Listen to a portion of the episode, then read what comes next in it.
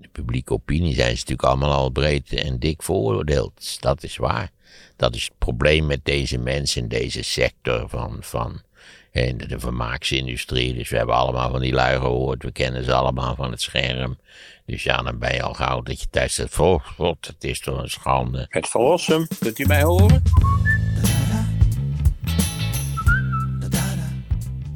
Ja, mijn zuster was bekeurd omdat ze het luisteren en kijkgeld niet betaald had.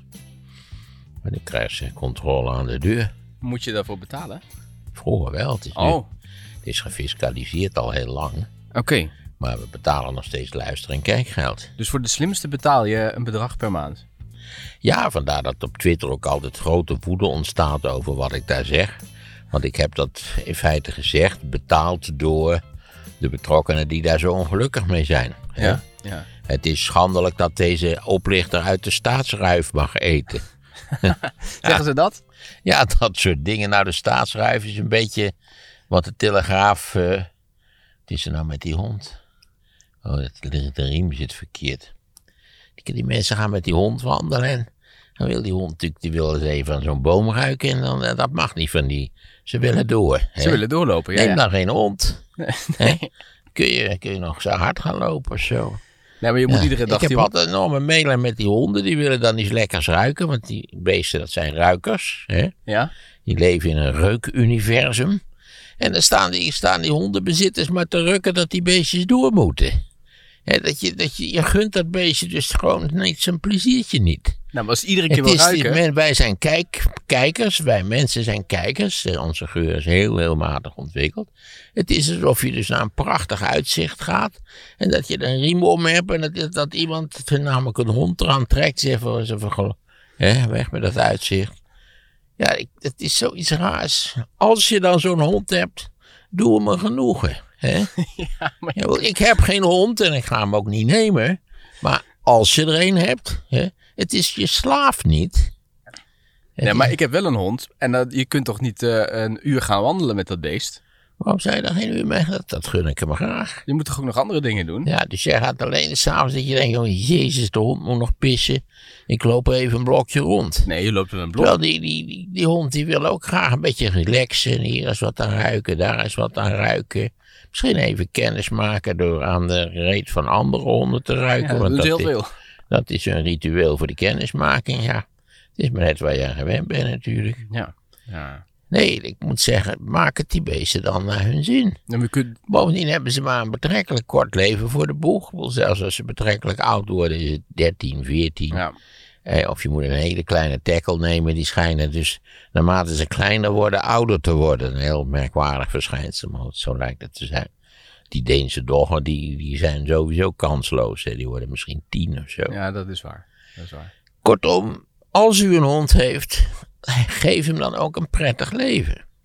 Ja, maar je gaat toch, als jij een hond zou hebben, ga je toch niet eh, drie keer per dag moet dat beest uit. Dan ga je toch niet iedere keer drie uur wandelen? Ja, daar heb ik maar één advies voor. Neem dan geen hond. Hmm. Als je het er niet voor over hebt om drie keer per dag met de beest te gaan lopen, neem geen hond. dat doe je wel, maar het niet te zijn lopers. Heb je nooit zo'n groep wolven gezien waar ze van afstammen?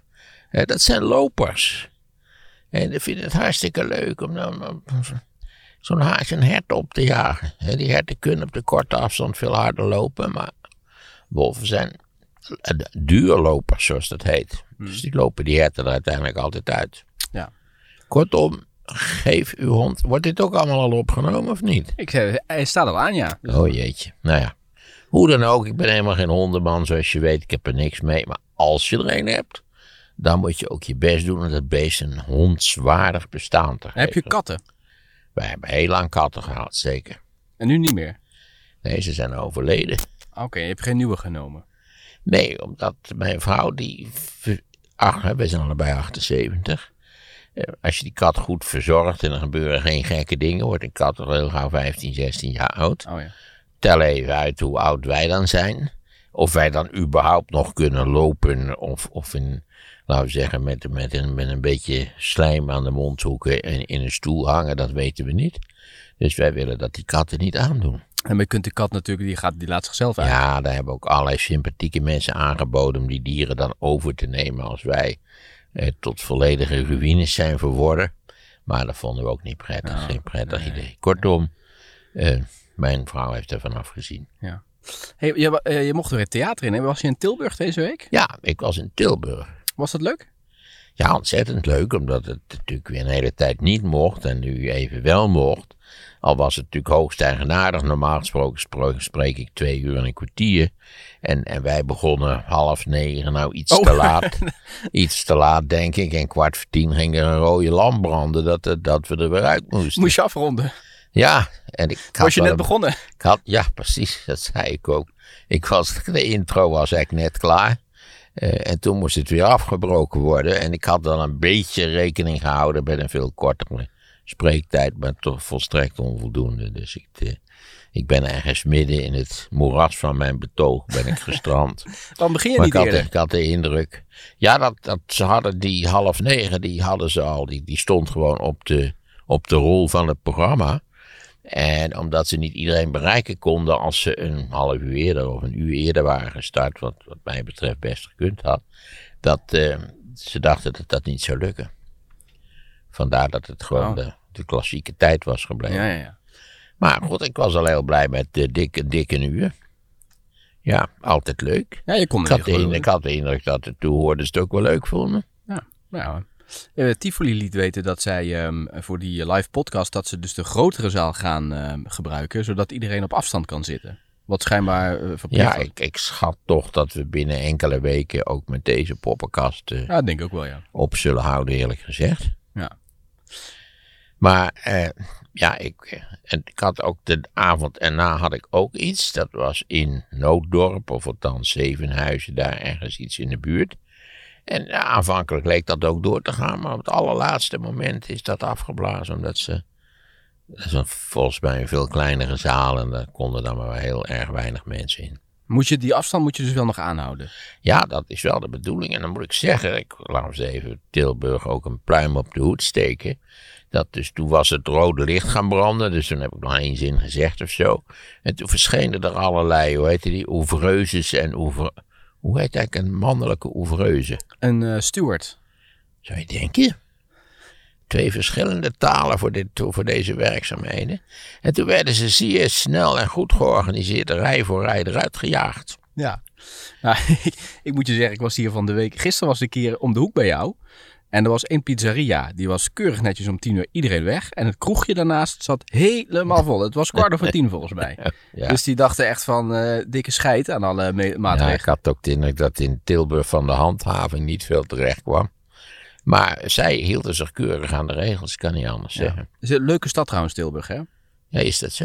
Ja, mensen, Is niet mijn ervaring. nee, maar mensen denken altijd als je er langs rijdt met de trein bijvoorbeeld, denk je, wat een vieze stad. Maar als je daar eens een tijdje komt, hè, bijvoorbeeld in je studententijd of je, moet- je werkt er een tijdje. dat Ja, misschien is het voor studenten. Er zijn ontzettend veel studenten, omdat er meerdere omvangrijke HBO-opleidingen zijn. En natuurlijk een universiteit. ja, ja, een goede Nou, universiteit. Die ligt een beetje buiten, buiten de stad. Ja.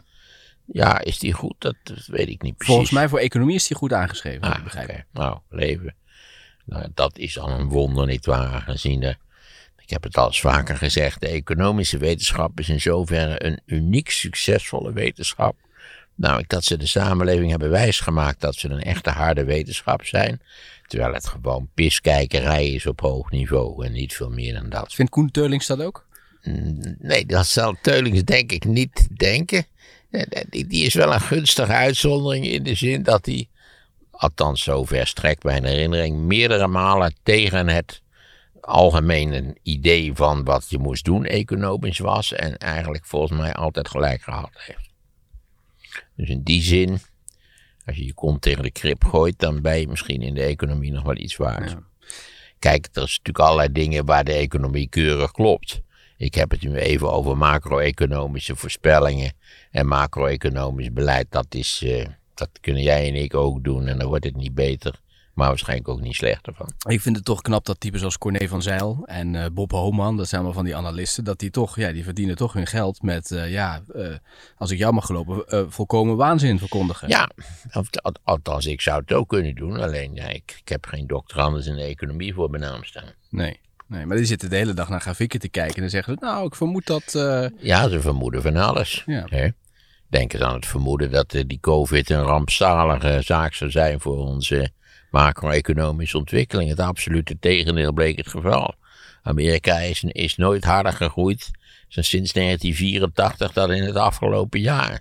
En wij dan, de Nederlandse economie draait ook overuren. Ja. hè. Je kunt overal aan het werk, echt overal. Ja, er zijn veel banen nu. Ja, En maar kunnen ze goed, dit allemaal is niet vullen. precies totaal in tegenstelling tot wat de economen drie jaar geleden beweerden. Ja. En we hebben Drie jaar, twee jaar de geleden. rente loopt nu weer een beetje op, hè? Inflatie stijgt Ja, nog de steeds. beurs, de beurs is ook helemaal wild geworden, dat heb je zeker wel gezien. Ja. De Ja. beurs moet je nooit serieus nemen. Het wordt volledig gerund halve rare psychopaten. Maar dan denk je, die mensen die daar geld hebben, staan toch wel anders over, denk ik. Eh, ongetwijfeld, ja. Vandaar dat ze ook vaak bitter teleurgesteld zijn over de wijze waarop de koersen zich ontwikkelden. Ik heb me toch wel eens mijn opa wel eens als voorbeeld Ja, ja, ja. gegeven. In die krant. Ja, die las alleen het Financieel Dagblad. En oh wee, als de stukjes gedaald waren, hadden we een beroerde avond. Ook Beethoven kon hem dan niet, niet eh, in een goed humeur krijgen. Ja. En omgekeerd natuurlijk, als de stukken gestegen waren. Maar ja, je weet wat de beurs is. A random walk, zoals het heet. Het is volkomen willekeurig. Ja, ik zei laatst tegen een belegger, die had ik dat onderzoek van die apen laten, laten zien. Toen zei hij, ah, dit is al heel oud. Dit Ja, dat is onderzoek." waar, dat is heel oud. Dat, Ja. dat neemt niet weg dat het een heel opmerkelijke uitslag was, toch? Ja, met die chimpansees, die beter belegden dan mensen. En daarom kun je ook, eh, wil je aan de beurs beleggen, even afgezien van het feit als je met voorkennis opereert, wat natuurlijk in die kringen op grote schaal gebeurt, laten we eerlijk zijn, dan doe je er natuurlijk als niet eh, deskundige het verstandig staan om zogenaamde trackers te kopen. Laten we zeggen, namelijk stukjes die het totaal van de beurskoers volgen. Ja. Maar niet, niet gaan denken, ik las laatst in de krant dat deze firma een totaal nieuwe yoghurt heeft ontwikkeld. Dat ga ik kopen. Als het in de krant staat, dan weet je al zeker dat degene die er echt verstand van hebben, dat al drie jaar geleden gekocht hebben. Dus daar heb je niet veel aan. Wist je trouwens dat de Bolcom ook naar de beurs gaat met een gedeelte van het bedrijf? Ja, Polcom, een fam- fameus geval. Ik heb je alles uitgelegd dat het Bertelsman online was. Ja, ja. Dat wist jij niet, toch? Nee, nee, nee, wist ik niet. Nee, heel opmerkelijk. En Bertelsman was niet tevreden met de ontwikkeling van het bedrijf, dus die hebben het verkocht. Duitse familie, hè? ondernemersfamilie. Ja, Bertelsman is een reus op het Van gebied RTL van, ken eh, ik ze vooral. Gigantische uitgever, ook actief in de Verenigde Staten enzovoort enzovoort. Nee, alleen de ontwikkeling in Nederland vielen ze tegen, dus ze hebben deze lokale tak, die hebben ze verkocht. En ja, het gerucht gaat dat ze het ooit hebben aangeboden aan de collectieve Nederlandse boekhandel. En die waren niet geïnteresseerd. En toen is het tenslotte, het is geloof ik eerst in een management buyout terechtgekomen. Eh, door die jongen die het bedrijf runde toen. Die is, neem ik aan, er schatrijk van geworden. En vervolgens is het verkocht, bij mijn weten, aan Albert Heijn. Ja, Aalt heeft het nu. Ja, die waren er wel. eh, en nou, je begrijpt dat dat bedrijf natuurlijk in de afgelopen jaren het fantastisch gedaan heeft. Ik begrijp dus dat ze heel veel van die warehouses moeten bouwen, want ze moeten natuurlijk die spullen ergens opslaan. Nou, En- zij niet alleen, kan ik je verzekeren. Nee, zijn niet alleen, maar daar is natuurlijk veel geld Ik voor weet niet of je wel eens sta 27 rijdt. Ja, Dan is dat eerste stukje, als je er zo net op komt, en dan rij je gewoon. Dan verschijnt, daar staat echt elke drie maanden een nieuwe reuze doos. Wat zijn dozen? welke kant op? Richting Hilversum. Nee, ze staan volgens mij allemaal een beetje aan de westkant. Dus ik ben bezig naar Breda te rijden. Ja, ja, ja, oké. ja, ja. En dan aan de rechterkant. ja. Nou ja, dan komt voortdurend zo'n doos bij. Ik, schij- ik heb begrepen ook dat de overheid zich ook wel zorgen maakt over deze verdozing van het landschap. Ja, maar ja, spullen moeten ergens opgeslagen worden. Ja, dat is, eh, dat is ongetwijfeld een feit. Hey, over, je, over trouwens over eh, eh, voorspellen gesproken. hè. Eh, alle deskundigen zeiden deze week, ja, je kunt erop wachten. Het gaat gebeuren. De Russen die vallen Oekraïne binnen. Ja. hebt gezegd, het gaat niet gebeuren. Dat gaat je niet doen. en dat hou ik ook vol. Dus, Kijk maar naar hoe die die spullen kijk, daar heeft ik heb- opgesteld. Ik heb al gezegd van je moet natuurlijk, natuurlijk weet ik dat niet 100% zeker, want ik bel niet met Poetin. Dus in die zin eh, eh, weet ik dat niet 100% zeker. Maar als je dus een percentage erop wil zetten, zou ik zeggen 80-20. Dan is 20 nog heel wat. Maar 80% nee dus. De risico's zijn voor Poetin in allerlei opzichten veel te groot. De roebel is al in elkaar gestort. Eh, economisch eh, veroorzaakt het ernstige problemen. Eh, maar het gek is, als Poetin iets zegt, is hij is natuurlijk zo onbetrouwbaar geworden langzamerhand dat, dat niemand gelooft wat hij zegt. Dus hij zegt ook, ja, ik zal het gas niet afsluiten. Nee, dat gaat hij natuurlijk niet doen, maar wij denken dat hij het wel gaat doen. Dat is het wonderlijke. Want als hij het doet, zelfs de huidige situatie is al niet verstandig vanuit zijn lange termijn perspectief. Omdat je natuurlijk toch geneigd bent wat, eh, om te denken, ja, wacht nou eens even. Poetin is een zo onbetrouwbare gozer. Dat we moeten toch een alternatief creëren. Hè? Laten we die, die gasopslag op, de, op, op die Maasvlakte daar in Rotterdam. Laten we die verdrievoudigen. Dat we een BV-voorraadje voor een jaar kunnen opslaan. Eh, via die gastankers die uit Amerika komen. Amerika heeft gas zat namelijk. Vanwege die, dat die frackingbeweging. Ja, dus hij heeft van zichzelf al. al dus hij, hij gaat dat niet afsluiten. Want ja, dan zal iedereen zeggen: ja, wacht nou even. We kunnen er geen staat op maken. Dus dat betekent dat we een alternatief ontwikkelen. Vergeet niet dat gas. Nou, gas misschien niet, maar wel een aantal dingen in de fossiele hoek. Natuurlijk in de komende 30 jaar. Dit zijn bedrijven en, en mensen die op hele lange termijn moeten investeren. Dat is, uh, ja, je weet hoe we denken over fossiele brandstoffen. Ja, ja. ja, nou zal het waarschijnlijk niet zo vaak lopen, maar het, het wordt wel minder. We kregen daar nog een vraag over binnen. Na aanleiding van de auto-afleveringen zei iemand: Wat vindt Maarten van de ontwikkeling dat er nu een auto komt die op lucht rijdt? Volgens mij was dat de vraag. Op lucht. Ja, heb je dat niet meegekregen? Nou, dan wordt zeker een auto die op koeien scheten rijdt. Ik weet niet, op lucht rijden lijkt mij onwaarschijnlijk. Dan eens eventjes kijken waar die... Eh, moet je toch eerst iets met die lucht doen, of niet? Nou ja, eens even kijken waar die dat nou gestuurd heeft. Eh, ik oh, zie al ook, dat die waterstof zie ik al helemaal niet zitten. Dat heb je verteld. Dat dat, eh, terwijl daar toch wel, eh, daar zijn toch wel positieve geluiden over. over eh. Ja, heel wonderlijk. Ik vind ook dat de overheid zich daar eens iets meer moet verdiepen. Ah, hier is die. Ik ben toch wel heel erg benieuwd wat Maarten hiervan vindt, zegt John Smies uit Koudekerken. Dan is, heeft hij daar een linkje bij gestuurd. En ehm, daar staat dan bij de, inderdaad de eerste auto die op lucht rijdt. En ehm, Wat is op lucht rijden? Auto op lucht gaat helpen om de eh, aarde af te koelen. Een luchtautofabriek komt er, dat is zeker, zegt eh, Peter Snowdijk. De vraag is alleen waar in Zeeland. En eh, dan lezen we verder en dan zegt hij dat er dus in ieder geval een rijdend mobiel is gepresenteerd. En Top Gear heeft daar ook opname van gemaakt en constateerde dat de auto op lucht een beetje klinkt als een diesel. Nou ja, Maar nogmaals, wat is, wat is, is lucht? Is dat hetzelfde mengsel als wij inademen? Ja. Hè, voornamelijk stikstof en, en wat zuurstof. Hier staat het. Met een aantal aanpassingen kan een beetje moderne auto omgebouwd worden naar een luchtauto. De productie van die eh, ombouwkits, die willen ze dus... En eh, zolang hij niet duidelijk maakt wat een luchtauto is, zou ik zeggen, is dit luchtfietserij eerste klas. Hmm. Nou, even kijken. Dus eh, vooral het weghalen van wat er niet meer nodig is. Het dieselsysteem gaat eruit, net als de koeling. Een luchtmotor wordt niet warm. Integendeel, we zorgen eerder voor verkoeling van de aarde dan voor opwarming. En ze willen dus een fabriek gaan bouwen in Nederland om dat voor elkaar te krijgen. Nou, nogmaals, dit lijkt mij pure luchtfietserij. Ja? Ja. De onderdelen van de motor, de buizen en de tanks. Die pakketten gaan dan naar bedrijven die ze ombouwen. En daarna inbouwen. Ik heb er nooit van gehoord. Ik heb Nee. er ook nooit iets over gelezen. Dit staat in een eh, dagblad uit Zeeland, als ik het kan zien. En daar is dus een man en die wil dat... eh, Ze denken, ze denken natuurlijk, we hebben al zo'n kernreactor, dus dan een luchtfabriek kan er ook wel bij. Overigens, een luchtfabriek, die hoef je helemaal niet te bouwen, want we hebben lucht zat. Ja, Zeker in Zeeland. ja. Een heleboel lucht daar. Nou, dat zie ik voorlopig niet zo zitten. Kijk, dat geldt ook voor die waterstofboel. Dan moet je namelijk weer een nieuwe infrastructuur bouwen. Hè? Nou, je, lucht ziet is... hoe, ja, je ziet hoe ingewikkeld het is om een, een infrastructuur voor elektroauto's te bouwen. Het is nu al zo dat als jij, nou ja, jij woont in een appartement, maar als je in een huis woont, die zet ik leg mijn hele dak vol met zonnepanelen, dat je een goede kans hebt dat je ze dus niet aan kunt sluiten omdat het net het niet aan kan. Zoals zoveel dingen in Nederland zijn dit soort van zaken, lange termijn investeringen, in de afgelopen 15 jaar, die zijn blijven liggen. Ons net is helemaal niet in staat om ook op de relatief afzienbare termijn te voldoen aan de eisen die eraan gesteld zullen worden. Dat zie ik op sommige plekken al. Nee, vooral ook lokaal is er vaak niets in orde. En ligt, ligt er nog een elektriciteitsnet, wat laten we het zeggen, voor het laatst in de jaren 50 vernieuwd is, met alle gevolgen van dien. Hmm, ja. Dus dan krijg je dus dat gedoe dat je een enorme accu in je eigen huis moet neerzetten, eh, waar je de, de energie van het zonnepaneel dan in opslaat. Ja. Wat op zichzelf ook een mogelijkheid is, natuurlijk. Maar dan zou je kunnen redeneren, al die dingetjes naast elkaar. Dus we doen iets met elektriciteit, we doen iets met lucht, we doen iets met waterstof. Dan blijft de boel misschien wel draaien. Anders krijg je een belasting op één ding.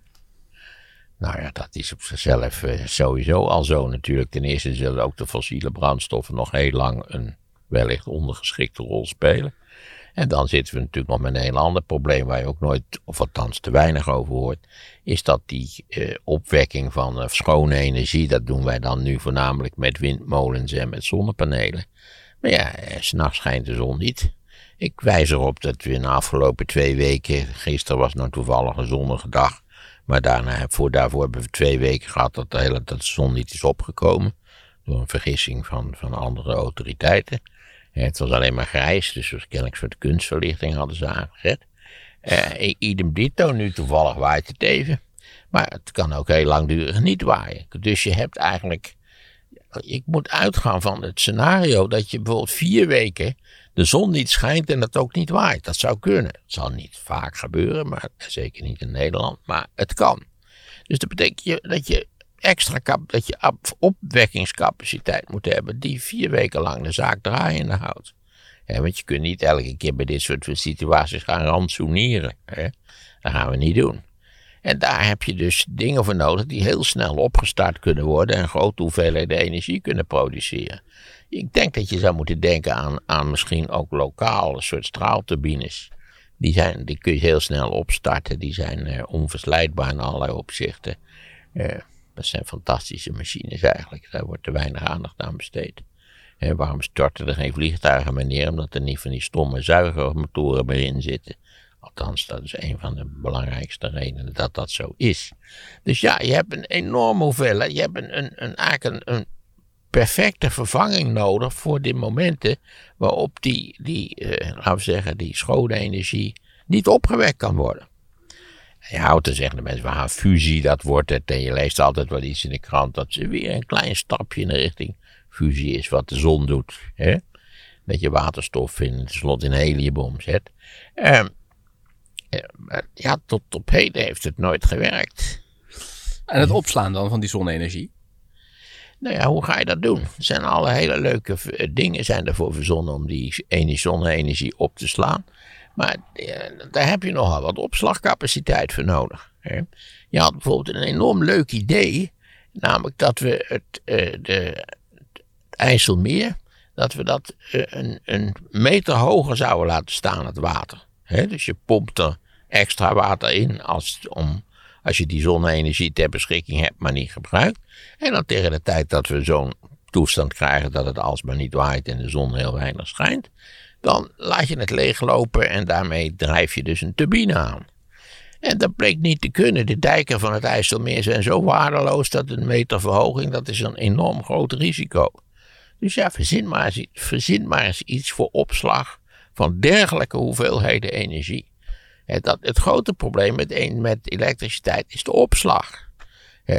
Als jij een leuke elektrische auto koopt, een Volkswagen ID3, ik noem maar wat op.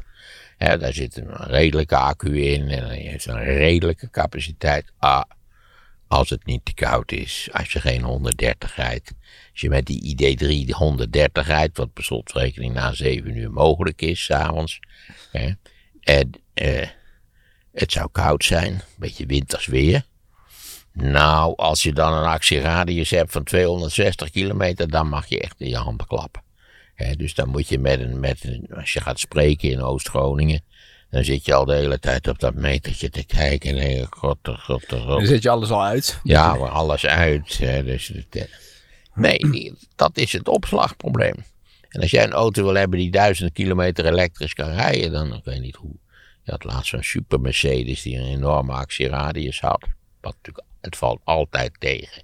Je wordt met die actieradius altijd voorgeloofd. Ja. Eh, nou ja, dan betaal je werkelijk gigantische bedragen. Ja. Ik had het een keer gehad, toen kwam ik vanuit Breda en net bij Nieuwegein was die leeg. Moest ik daar midden in de nacht op een industrieterrein staan gaan laden, anders kwam ik niet thuis. Dan heb je het al. Hè? Ook, ook heel onzorgvuldig dat je daar terecht bent gekomen. Laten we dat er even direct bij zeggen. Dat je niet goed had opgelet. Ik ben één keer in mijn leven zonder benzine komen te staan. In Amerika, hè? Nee, op de dijk in Wageningen. Oh. Ja, gelukkig was het niet al te ver weg.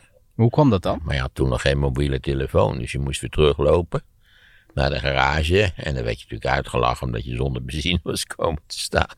Toen hebben ze het wagentje opgehaald. Maar had je niet goed opgelet?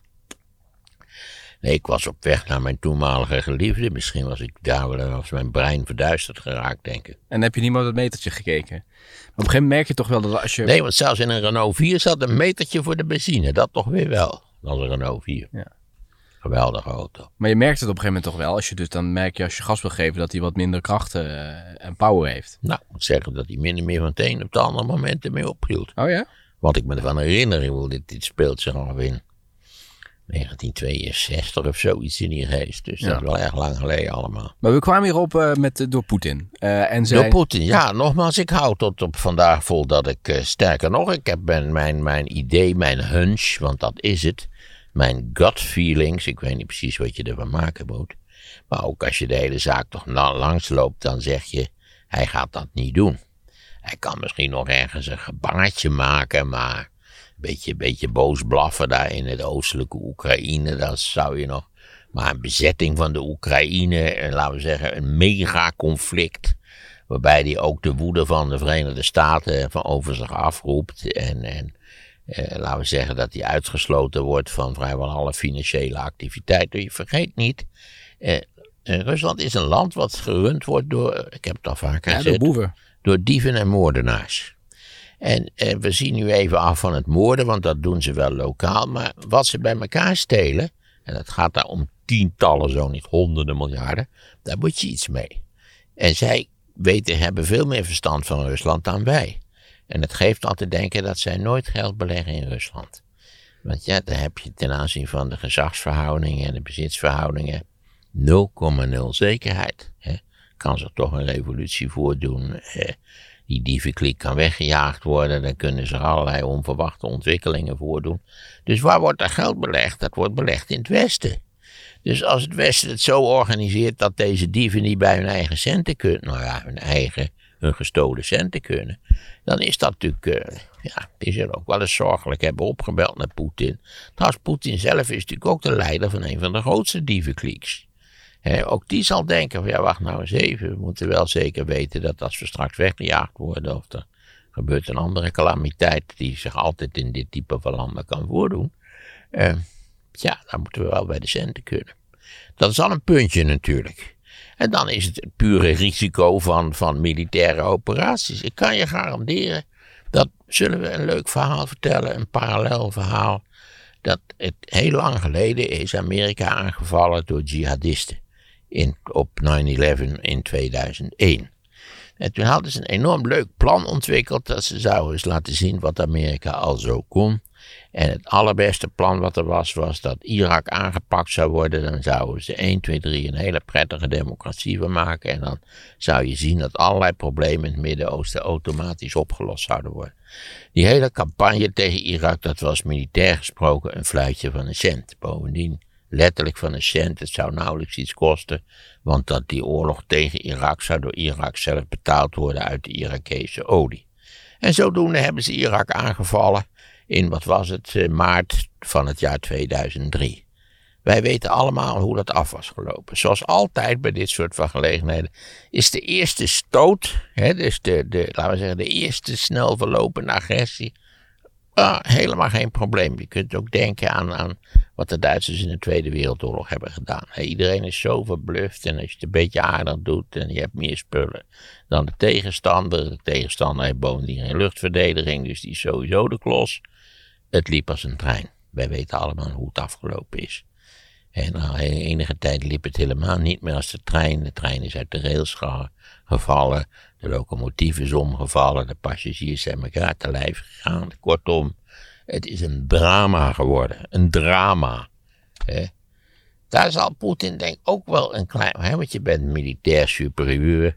Dat geldt ook voor de Oekraïne. Die hebben ook feitelijk geen luchtverdediging. Maar wat is dan de parallel? Parallel is, begin niet aan militaire operaties. Je loopt aan de lopende band, blijkt je risico's genomen te hebben die je beter niet had kunnen nemen. Maak je kennis met volledig onverwachte ontwikkelingen waar je totaal niet aan gedacht had. En wie had nou gedacht dat je met een spotgoedkoop telefoontje hartstikke leuk bermbommen tot, ont, eh, tot ontploffing kunt brengen. Kost zo'n telefoontje, nou, nou ja, twee tientjes of zo. Eh, je, je ziet de tank aankomen en je belt het nummer en pang, hij gaat de lucht in. Hè? Weet het ook weer improvised eh, explosive device heette het geloof ik. Nee, ik, ik zou zeggen, eh, oorlog voeren is zeer risicovol. Nou, Rusland heeft natuurlijk ook de ervaring in Afghanistan, hè? Ook dat, ja. Nee, dus ik denk, eh, ik zie het voorlopig helemaal niet hout. Daar houdt het natuurlijk het Westen lekker onder druk. Interessantste ontwikkeling is wel dat de president van de Oekraïne nogal scherp heeft uitgepakt over Biden. Dat hij nou op moet houden met dat paniekgedoe. Wat natuurlijk ten aanzien van Biden heel zonderling is. Want eerst zei iedereen, ja die Biden reageert wel eh, heel onderkoeld op dat gedulde jaren in de Oekraïne. En toen ineens is die, is die gaan van, oh, we gaan keihard dit, dit. En we gaan Even extra alle troepen spullen. En, en nu zeggen die Oekraïners zelf rustig aan. We weten het helemaal niet zeker. Je moet gewoon geen paniek eh, verspreiden. Ik heb een vermoeden dat die Oekraïners een betere kijk hebben op het gedrag van het Kremlin dan Joe Biden. Of de top van de NATO. Kijk, voor de NATO is het natuurlijk ook een leuk klusje. Want je kunt zeggen, moet je kijken. Het een levensgevaarlijke toestand. Moet veel meer geld naar de NATO. Ja, dat is echt. Dat is sowieso al een issue. Eh, dus nee, ik houd dan als, zullen we zeggen, 80-20. Ja, dat Ben, al. ben ik nog redelijk gedekt van 20. eh, Ja, dat is ook een serieuze kans. Ja. Maar de kans is veel groter dat hij niks doet. Hm. En Sowieso hebben we nu Olympische Spelen en daar schijnt hij zelf ook heen te gaan. Dus dat, dat kun je al daar sowieso bij optellen. nu gaat, dat gaat hij niet eh, in deze periode doen. En hij zegt steeds zelf, jongens, ik wil graag onderhandelen. Dat wil hij. Ja. hij is, ik denk dat hij al heel lang wel blij is dat hij... Ik begrijp ook niet dat we niet op een aantal punten... eh, laat hij de druk nog maar wat opvoeren. Het moet allemaal een beetje spannend eruit zien en zo. Maar dan kun je toch zeggen, joh, eh, dat is het gekke. Niemand was van plan om de Oekraïne op korte termijn lid van de NATO te maken. Niemand. Er was geen sprake van. 0,0. En na, na die bloedneus in, in Georgië eh, was dat helemaal niet aan de orde. Waarom geven we niet, ik geef toe, daar is de Oekraïne nou niet zo enthousiast over. Waarom geven we dat Luhansk en Donetsk niet gewoon aan de Russen? Het zijn waardeloze klootlandjes. Het staat vol met totaal verouderde zware industrie waar je alleen maar kosten aan hebt om het op te ruimen. Ja, dus ze zeggen, hup, kunt krijgen, who cares? Het gaat om de westelijke Oekraïne. Eh, een van zijn eh, eisen is een pro-Russische leider hè, in Oekraïne. Ja, nou daar zijn die eh, lui natuurlijk ook helemaal niet zo ges- geslaagd mee. Want ja, dat geeft weer een extra risico. Je kunt daar wel een pro-Russische leider Een soort neerzetten. van Lukashenko. Maar dan zul je toch op een of andere manier zul je, militair aanwezig moeten blijven in het hele land. Denk aan de, aan de revoluties op het Maidanplein, weet je wel. Mhm. En het, Vi- Viktor Yanukovych, weet je nog, dat Nee. paleis wat hij had laten bouwen. In ieder geval die wonderlijke eh miljardenblokhut, zal ik maar zeggen. Kun je dat nog herinneren? ja, een paar jaar geleden. een wijze les die ik al meerdere malen heb getrokken. Zodra iemand paleizen gaat bouwen, is, die, is het klaar. Dan zijn ze gek geworden en dan doen ze alleen nog maar waanzinnige dingen. Hoe zijn denk aan? Ceausescu, denk aan Hussein, die had massas paleizen. En standbeelden. Denk, denk aan Erdogan, die is ook zo'n paleizenbouwer. En dus V- Viktor Yanukovych was ook zo'n paleizenbouwer. Ja. Ja. ik weet wel dat de lokale bevolking mocht gaan kijken naar dat malle paleis wat hij had laten bouwen. Poetin heeft geen paleizen volgens mij. Poetin heeft geen paleis. Ja. Heb je dat paleis nooit gezien? Nee? Nou, daar zou Diocletianus zich niet voor geschaamd hebben. Nee? Waar staat dat Een dan? gigading, ja, daar ergens eh, in, in, So- bij Sochi in de buurt. Het Poetinpaleis. Ja, Oh. gigantisch ding. Hmm. Ja, het is zogenaamd gebouwd door een van zijn, van zijn cronies, zoals dat heet. Een van die mede-oplichters en dieven. Maar het is een gigantisch ding. Het is Poetins paleis. Oké, heeft hij ook standbeelden? Nou, dat weet ik niet, maar daar komt het nog wel van. Ja, hij is niet... Hij leent zich niet slecht voor standbeelden eigenlijk. Hè. Het is natuurlijk maar een klein ventje met zo'n kale kop en zo. Stalin was trouwens ook een heel klein ventje. Maar goed, eh, dat, wie weet komt dat nog of is die, vindt hij dat niet verstandig, dat weet ik niet precies. Van Maar hij heeft een gigantisch paleis, maak je daar dus vooral geen zorgen over. ja, andere dingen die gezegd Paleizen bouwen is, is altijd het signaal dat ze het Oké. contact met de werkelijkheid verloren Oké, hebben. dan moeten we dat even in de Ten gaten meer omdat een paleis helemaal niet comfortabel is. Hè? Waarom niet? Omdat het hele grote kamers heeft die lastig te verwarmen zijn. Omdat je jezelf erin verliest. Omdat de essentie van een paleis is dat het niet op de menselijke maat gebouwd is. Heb je nooit van die leuke documentaires gezien over mensen die een kasteel hebben? Ja. En dan, uh, waar speelt de documentaire zich af? In de prettig verwarmde keuken. Wel hebben ze dan een aga staan, maar goed, het is in de keuken. En de kasteelheer zit daar gewoon in een pilobroek aan de keukentafel. Omdat natuurlijk die, die enorme paleisvormige ruimtes, daar heb je geen flikker aan. Ze zijn helemaal niet gezellig. Een burgermanswoning, dat is gezellig. Ja, dat vind jij omdat je geen paleis hebt. Nee, ik zou absoluut geen, niet in een paleis willen wonen. Ben je nooit in zo'n paleis, hoe heet het, uh, dat ding in, in, in Wenen?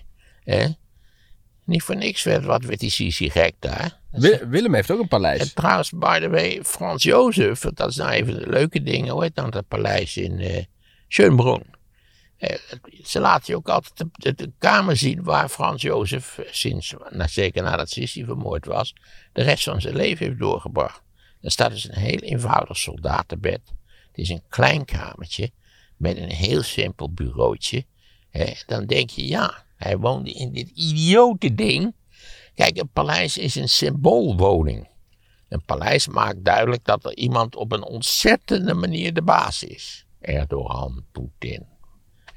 Maar dat is niet om in te wonen. Je ziet toch heel vaak dat er achter het paleis staat een comfortabele villa en daar, woont, woon je in. Dat is het. Of het paleis heeft wel een paar min of meer normale kamers. Nooit uh. Ja, dat... ja, heel eenvoudig. Nou, ja, in feite toch een burgermanswoning. Vrij smakeloos ook, eerlijk gezegd. In de film zie je altijd dat ze bij de open haard zitten met een dekentje.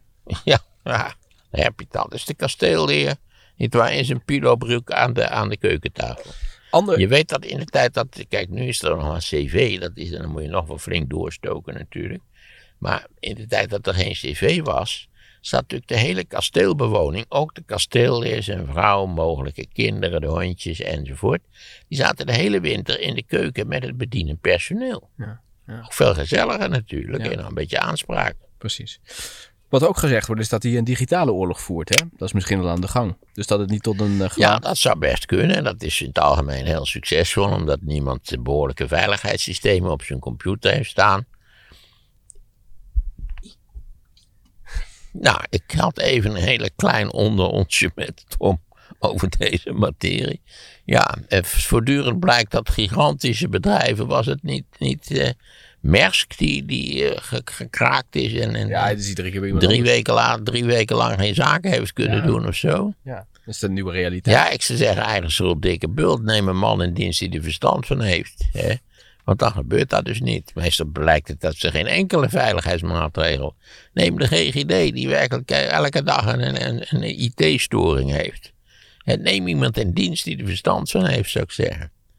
Misschien is het ook niet zo verstandig geweest om de GGD zo ingrijpend niet waar te decentraliseren, dat eigenlijk niemand precies meer weet hoe je greep op dat bedrijf zou moeten krijgen.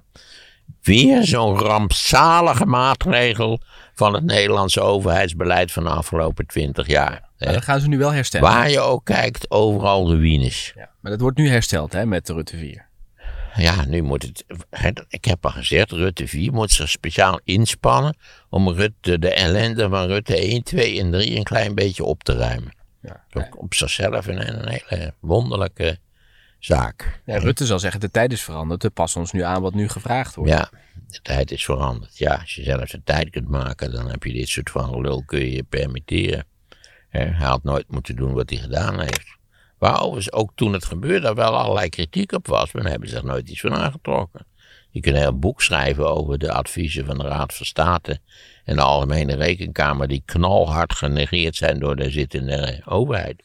Hey, ehm, eh, wil je nog iets zeggen over de nasleep van eh, de, de Voice-rel? Ik weet niet, heeft hij ook nog een nasleep? Of, eh, Ja, wat kleine dingetjes allemaal natuurlijk. Dat, eh, die, die Ali B heeft zijn werkzaamheden even stilgelegd. Ja, ik had niet anders verwacht. Ik neem aan dat bij Ali B de telefoon niet meer rood gloeiend stond. Eerlijk gezegd, ja, daar mag ik natuurlijk niet om lachen. Het is, eh, ja, je vraagt je af of zo iemand überhaupt terug kan komen. Want dat is natuurlijk wel vrij, Als natuurlijk maar de helft waar is van wat daarover gezegd wordt, dan is het wel een beetje voorbij met Ali B, zou Ja. ik zeggen. En dan verdient hij ook wel een beetje dat het voorbij is, lijkt me. Er zijn er nog mensen die zeggen ze worden veel te hard aangepakt, want het is nog niet bewezen. De rechter heeft zich nog niet kunnen Nou uitspreken. ja, op zichzelf is dat volkomen juist. Ja, in, het, in, het, in, de, publieke opinie zijn ze natuurlijk allemaal al breed en dik veroordeeld. Dat is waar. Dat is het probleem met deze mensen in deze sector van, van de, de vermaaksindustrie. Dus we hebben allemaal van die lui gehoord. We kennen ze allemaal van het scherm. Dus ja, dan ben je al gauw dat je thuis oh god, het is toch een schande. Ik heb trouwens altijd al gezegd dat het, nou dit, dit soort werk. Eh, nee, je zult moeten wachten op en, en nou, nou ja, dat, eh, die advocaat van Ali B zei, het wordt allemaal geseponeerd. Dat, dat begint nu toch naar mijn idee iets minder gunstig uit te zien. Maar ik, ik kan dat helemaal niet beoordelen. Ja. En, de- en het blad van Linda heeft dus al twee jaar geleden die, die dames op de, op de koffie Ja, gehad. dat is zwak, want wat was het ook weer, ze kon het niet rondkrijgen. Linda mocht het niet aan de broer vertellen. Ja, echt niet. Vieren die samen Sinterklaas of hoe, eh, ik heb geen idee van de familieverhoudingen, maar kijk ik naar mijn eigen familie, dan is het heel onwaarschijnlijk dat eh, als mijn zuster iets geweten zou hebben, dat ze het niet aan mij verteld zou hebben. Gesteld dat wij zo'n soort van eh, bedrijvencomplex erop nahielden. Dus daar wordt nu heel veel Ik weet discussie zeker over. dat mijn zuster al op de trap had gezegd: zeg, moet je horen wat ik nou hoor. Ja, ja, ja, ja, ja. Nee, daarom, daar wordt nu ook heel veel over gediscussieerd, ook over dat Ja, ook daar geldt trouwens, ja, ik zeg dat nou wel. Ik, ik, je reageert natuurlijk altijd vanuit de verhoudingen die je kent. En je hebt geen idee, misschien zijn die wel betrekkelijk koeltjes daar in die, in die club. Ik- Het, het, is een, het is een lastige zaak. Zal er een hele tijd natuurlijk dooretteren in die kleine. Nou ja, jij zei al dat het kleine dingetjes waren. We moeten het ook niet overdrijven. Hè? Wat was ook weer de belangrijkste gebeurtenis op de Nederlandse televisie in de afgelopen 50 jaar? Ja, dat is toch weer echt typisch mediaspraak. Hè? Voortdurende hysterische overdrijving van alles. Of het nu Poetin is. Dus ik kon, ja, ik kon wel meevoelen met die president van de Oekraïne. Rustig aan, we zullen het zien. Hè? Maar je hoort ook niks meer over dat Freus gebeuren, hè, wat je al stad zei. als Kiev bezetten, daar valt om het allemaal niet mee. Dat is echt een reuze stad. Nou. Eh, ja, we zullen nog allerlei van die geruchtjes horen. En, eh, en we zullen zien. Maar op zichzelf is het voorkomen juist. Laten we het oordeel van de rechter afwachten. Nou, je weet in Nederland, dat kan wel even duren. Hè? Nog eventjes één vraag van iemand, van een dame. Beste Maarten en Tom, ik eh, luister graag eh, naar jullie podcast. En eh, ik haal er heel veel nieuwe dingen uit. En ook het is een opfriscursus af en toe. Ik heb ook naar de eh, aflevering van Boos eh, geluisterd. En ik dacht af en toe van, nou, spreek je uit, Maarten. Eh, ik, vond Maarten, ik hou van relativeren, ook in de podcast. En, maar ik vond dit iets te veel gerelativeerd. Natuurlijk is seksuele intimidatie een macht van alle tijden. Maar dat moet een keer stoppen. En ik, had het, ik vond eigenlijk dat Maarten zich iets meer moest uitspreken. Van die mannen met hun handen van die vrouwen af moeten blijven. En, en ga zo maar door. Ik had ook het idee dat Tom een beetje met kromme tenen zat daar. Dat is mijn gevoel, mijn idee. Misschien is het niet zo. Ehm, ja, dat was eigenlijk wat ik als eerste wilde zeggen. Als tweede hadden, hadden, hadden jullie het laatst over eh, al die, grote die partijen, allemaal kleine partijtjes. Ja, het wordt er ook wel heel veel in de Tweede Kamer allemaal. D66 is zelf ook klein begonnen. En als het goed is, kwam hij met zeven zetels binnen. Maar ja, dat kan tegenwoordig niet meer, inderdaad, met zoveel partijen. Maar is het niet zo dat die kleine partijen, zoals bijvoorbeeld Sylvana Simons, wat ik ook wel eens kijk als ik eh, die debatten volg, dat ze ook eh, de regering een spiegel voorhouden, Rutte een spiegel voorhoudt. Ik bedoel, het is alleen maar handjeklap daar af en toe, ook met de, hoe, hoe het is gegaan met de voorzitter. Dus wat verfrissing mag natuurlijk wel. En eh, ja, dat was eigenlijk wat ik ga zeggen. Groetjes, Wilma Molchant. Nou, heel verhaal. Ja, het is, eh, het is goed te volgen. Spreek je uit, Maarten. Ja, eh, ik, begin, ik begin bij de, de tweede vraag in feite over de kleine partijtjes. Als ik het mij goed herinner, heb ik mij tegen een, een eh, kiesdrempel uitgesproken en gezegd, heb ik gezegd, laat ze voorlopig maar even intact, al die kleine partijtjes. Erg nuttig zijn ze naar mijn idee niet. Eh, ondanks een eventuele nuttige interventie van een enkeling uit dit enigszins zonderlinge en eh, mij altijd aan een groep papegaaien denkende eh, gezelschap. Eh, maar nogmaals, ik ben, ik ben voorlopig niet voorstander van, van eh, een beperking van, laten we zeggen, van een verhoging van de kiesdrempel. Dat heb ik duidelijk gezegd, dus ik, ik, op dit punt kan mij niets verbeterd worden. Zou het eindeloos zo blijven, zou de versplintering verder gaan, dan moet we misschien toch eens in die richting gaan denken. Of van een iets complexer systeem. nu wat betreft de eerste vraag. daar wordt toch altijd, als je dus niet uitspreekt, de, ja, de lichte verdenking gewekt dat je het allemaal niet zo erg vindt. Hè. Kan jou het schelen. Hè.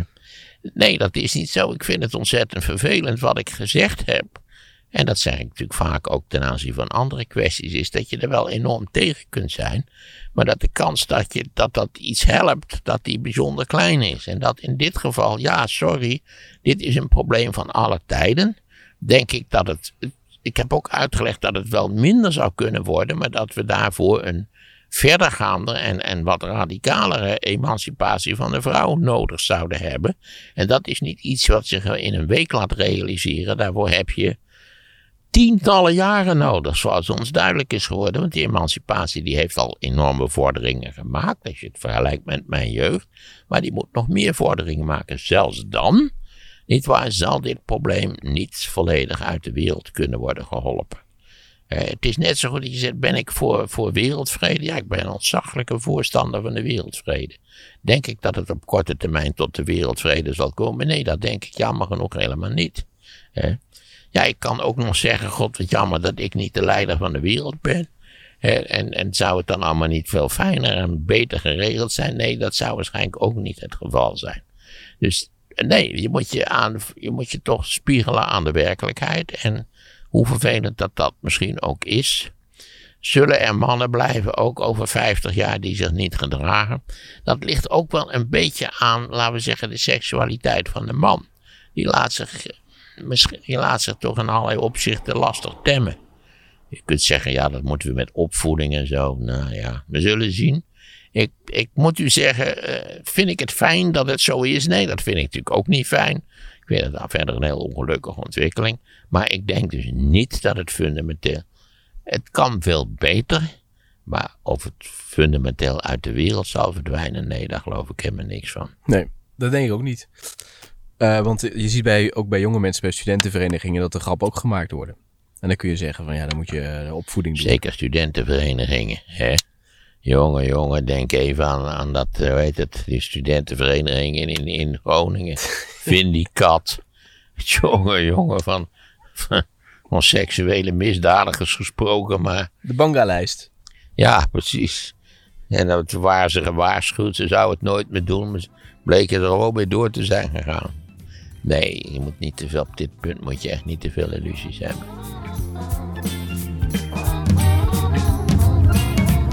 Poetin heeft geen paleis?